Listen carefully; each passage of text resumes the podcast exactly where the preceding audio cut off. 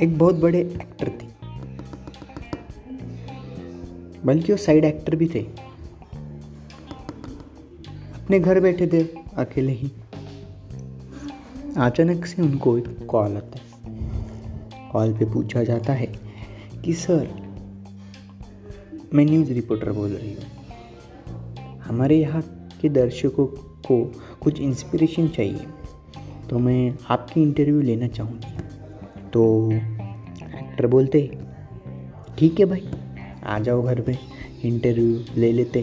फिर वो news reporter cameraman के साथ घर जाती है और उनकी इंटरव्यू लेती इंटरव्यू में उस एक्टर जी को पता चलता है कि मैंने चार सौ नब्बानवे रोल कंप्लीट किए साइड एक्टर के।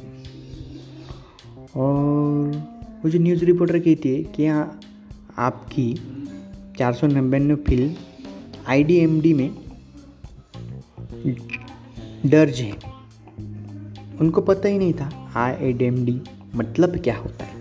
मतलब ये जो सारी जो फ़िल्म है, सब दुनिया की जो आई आई में है दर्ज रहती है। उनको पता चलता है। फिर उनको बाद में चलता पता चलता है कि अगर मैंने 500 रोल कंप्लीट कर लिए तो शायद मेरा लिम्का बुक में नाम आ जाएगा। फिर वो रोल के लिए तड़पते, फिर दूसरे दिन वो इंडस्ट्री में जाते और उनके पहचान के कुछ कास्टिंग डायरेक्टर से बातचीत करते कि मुझे एक रोल चाहिए। मतलब कि जो मेरे चार सौ नब्बे रोल हो चुके अब पाँच सौ रोल मुझे करना है और कंप्लीट कर लेना है सारी ज़िंदगी। तब लगे मुझे कुछ मैंने ज़िंदगी में आकर कुछ किया। तो साइड एक्टर में और और कास्टिंग डायरेक्टर बोलते ठीक है, मैं रोल ढूंढता हूँ। फिर वो कास्टिंग डायरेक्टर रोल ढूंढता है और उनको रोल मिल जाता है। और वो रोल करते हैं। पर उनको रोल जो लाइनें डायलॉग वो याद ही नहीं रहती। फिर सब लोग उनके झगड़ने लगते। बूढ़ा हो गया यार तू अब जा घर पे। एक्टिंग करने के लिए क्यों आ, आ रहा है भाई? लाइनें तो याद नहीं रहती। यहाँ क्यों आए फिर? पाँच सौ रोल पाँच सौ रोल कर रहे पहले एक्टिंग सीख के आओ फिर ऑडिशन देना और फिर सिलेक्ट होना। उनको बहुत बुरा लगता है रोते सब किसी को नहीं बताते। और शायद आश्चर्य की बात कि उनका उस दिन बर्थडे था और बर्थडे के दिन उनको बहुत बड़ी सुननी पड़ी। तो ऐसे ही वो रास्ते पे चल रहे थे, ऐसे उन्हें उन्होंने शराब पी ली थी, ऐसे झगड़ रहे थे। फिर उनको किसी ने तो घर छोड़ दिया। घर छोड़ने के बाद उनको सुबह यादाश आई कि हम पाँच सौ रोल कर रहे थे और मेरा रोल खो चुका है। फिर उनकी जो बेटी थी उनको भी लगता है पापा जी बूढ़े हो चुके हैं, उनको कुछ नहीं आ रहा। क्या करे समझ नहीं आ? रहा फिर वो बोलते जानते यार पाँच सौ और बोले ना, नहीं करने का मुझे, छोड़ दिया मैंने। फिर वो उनकी जो बेटी थी, उस बेटी की जो बेटी थी, उनका एनुअल फ़ंक्शन था। एनुअल फ़ंक्शन में उनको इनवाइट किया था, उनकी बेटी ने। फिर वो इन जाते हैं।